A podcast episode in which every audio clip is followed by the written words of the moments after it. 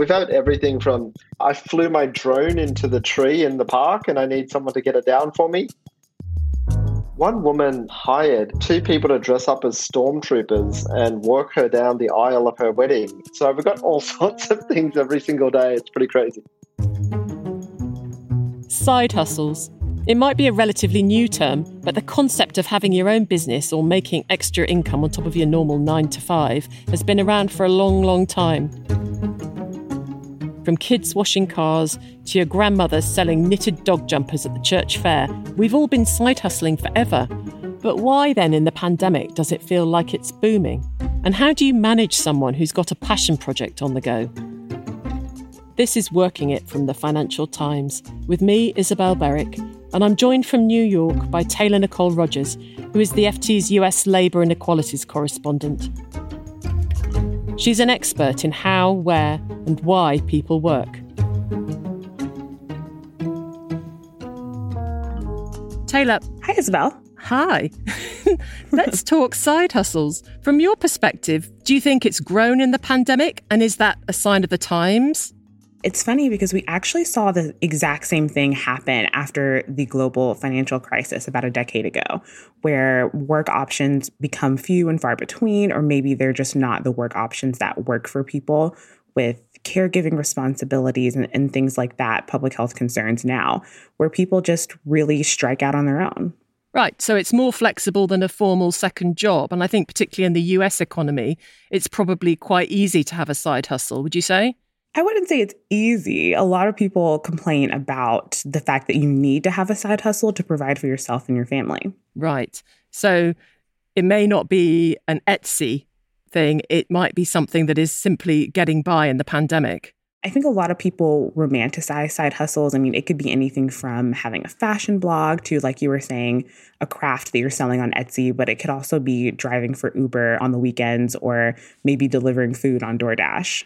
But you also see a lot of white collar workers go freelance just because they want more flexibility, like you were saying, whether that's the ability to work from home permanently or work in another country or just not be tethered to someone who's telling you what to do all day.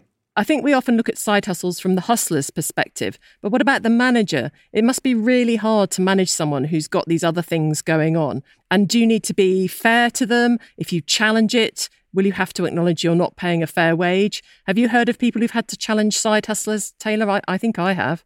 Absolutely. And I think being a journalist, this is something I think about a lot because a lot of reporters have side hustles. Like they might be a commentator on a news network or write a book. And particularly in our industry, a lot of employers have been cracking down on that, on saying, well, we're going to have a stake in your other venture if it's related to your main career. But because of the labor market we're in right now, where workers are in high demand, I've seen a lot of employers kind of backing down on things like that because it's very easy for a worker to say, well, you don't like my side hustle? That's cool. I'll take it somewhere else.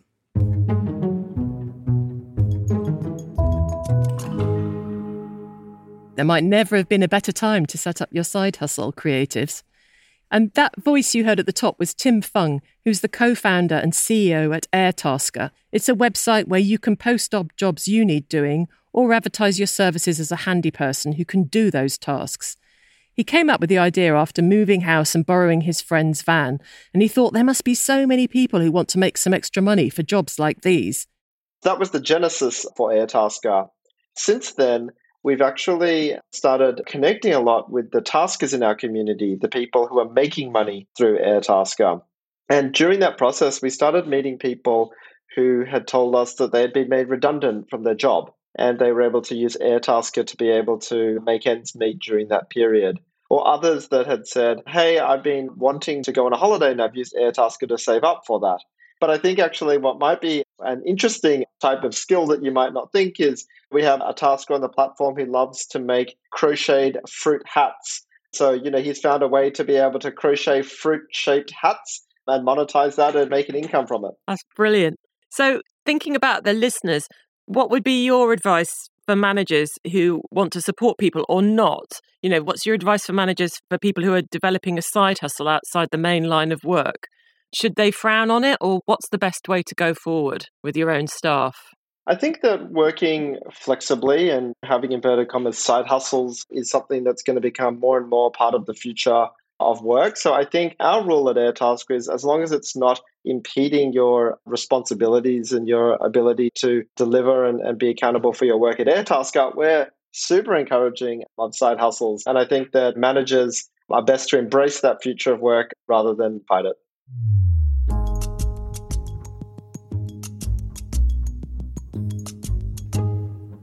I really like what Tim's saying, but what would it actually look like for a manager to embrace a staff member's side hustle? And how have other companies embraced their staff's desire to spend time doing other things? Taylor, do you think there is a better way to manage this and a worse way? Have, what have you come across? I think managers really need to look at it like another workplace benefit. Like we talk about, you know, having great coffee on tap or paid vacation time. I think part of that needs to be flexibility for workers to establish their own brands outside of their main jobs. I mean, for a journalist, like I was saying earlier, it could be something like book leave to go on a book tour. For someone who has a jewelry business on Etsy, it could be giving that person the ability to work from home to make it easier for them to pack orders after work. I think it really depends on what the person's business is, but managers have to be open to giving people that flexibility so they can do all the other things in their lives outside of their nine to fives. I'm interested in the craft business. I mean, we used to have a craft fair before Christmas at the FT where staff would bring in their pots and jewelry and that kind of thing. And I just wonder if it's easier to embrace that kind of business. Perhaps it seems less threatening than, you know, a full blown other business on the side that is maybe going to take over for that colleague. Do you think it's perhaps because these kind of craft and maker businesses are often quite female focused that they're seen as less threatening to the main job? I think that's definitely an element of it. But what comes to mind for me is the element of competition. Like for most large companies, like if you work at a large bank, for instance, your employee making bracelets on the side doesn't compete at all with your main business. But if we go back to journalism, maybe them writing a book about something on their beat does. So I think the way a lot of managers have looked at it in the past is is it going to compete with this person's affection for my company? Do you think, I mean, this is obviously extreme productivity. These people are working in their time off from their main job. Is that better for the economy? Or does it mean that people are losing focus and being less productive in their main work? Small businesses are always great for the economy, especially here in the US, and especially if they grow to the point where they can employ other people. But I think what it shows about the economy is that something in the main way we conceive of work is broken.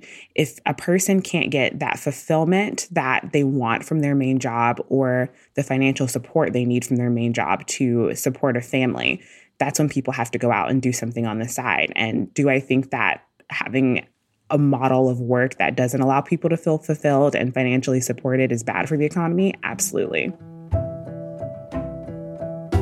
So clearly, there are important economic reasons why people have side hustles. But here's Tim on some horrible tasks that people will always pay other people to do.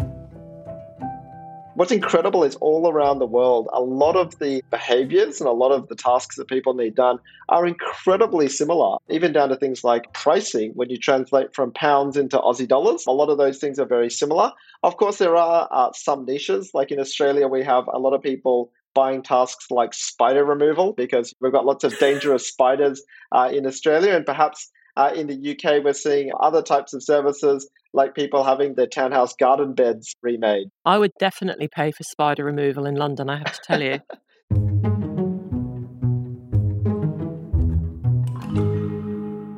so, listening to all of this, Taylor, my overriding feeling is that side hustles are all based in trust and how we as managers and employers trust our employees. How do you think corporate America deals with trusting its employees? Have they got better during the pandemic? I don't think so. I mean, I think about the example of work from home. I think a lot of employees thought that their employers would trust them to continue working from home after they ran companies from home for almost two years. But we're seeing that that hasn't really been the case and a lot of managers are still trying to push people back into the office so i think we'll kind of see the same thing when it comes to side hustles i think managers will continue to push employees to lay them aside or minimize them or give them up altogether i feel as though side hustles are going to become another part of our identities in just in the way we've been talking about that a lot in the pandemic. Know, it's only going one way. And do you think corporate identity is going to be less important as a result? Absolutely. I think people have really realized that there isn't too much left when you take away your work identity, especially here in the US, where we tend to work longer hours and take less vacation than workers in other countries. And so people during the pandemic have really started to focus in on what are all of my identities and how can I express them throughout the entire day, including in the office. And I think being able to celebrate your passion project, your side hustle, or even just the fact that you have to work a second job to provide for your family will make a big difference. Right. And I think as managers, it's only going one way, isn't it? I mean, how can micromanagers keep people? They can't. When you reported on this recently, what were the main reasons people gave for quitting their jobs? Because they're quitting in record numbers, aren't they? Yeah, you know, there's that generic expression that's kind of like people don't quit jobs, they quit bosses. And that is absolutely what I have heard during the pandemic people who thought, you know, my job is good enough, I can make it work, I can survive, I can push through before the pandemic were like, okay, yeah, maybe I can't. And I don't want to spend the next 30, 40 years of my life suffering for eight hours a day. And so they just quit. So, as managers, we have to support our staff with side hustles. And if we don't, we're going to lose them. Absolutely. Many thanks to Tim Fung and Taylor Nicole Rogers. If you want to read more about side hustles, I'll post links to FT articles on the subject, including one about a banker turned bamboo socks seller in the show notes. And follow Taylor's reporting on US employment trends by searching Taylor Nicole Rogers on FT.com. And please do get in touch with us. We want to hear from you. We're at workingit at ft.com or with me at Isabel Berwick at Twitter and Instagram. Working It is produced by Novel for the Financial Times. Thanks to the producer Anna Sinfield and executive producer Joe Wheeler. With research from Pippa Smith and Lee Meyer. We have editorial direction from Renee Kaplan and production support from Persis Love. Join us next time when we'll be talking about the role of whistleblowers in the evolving workplace.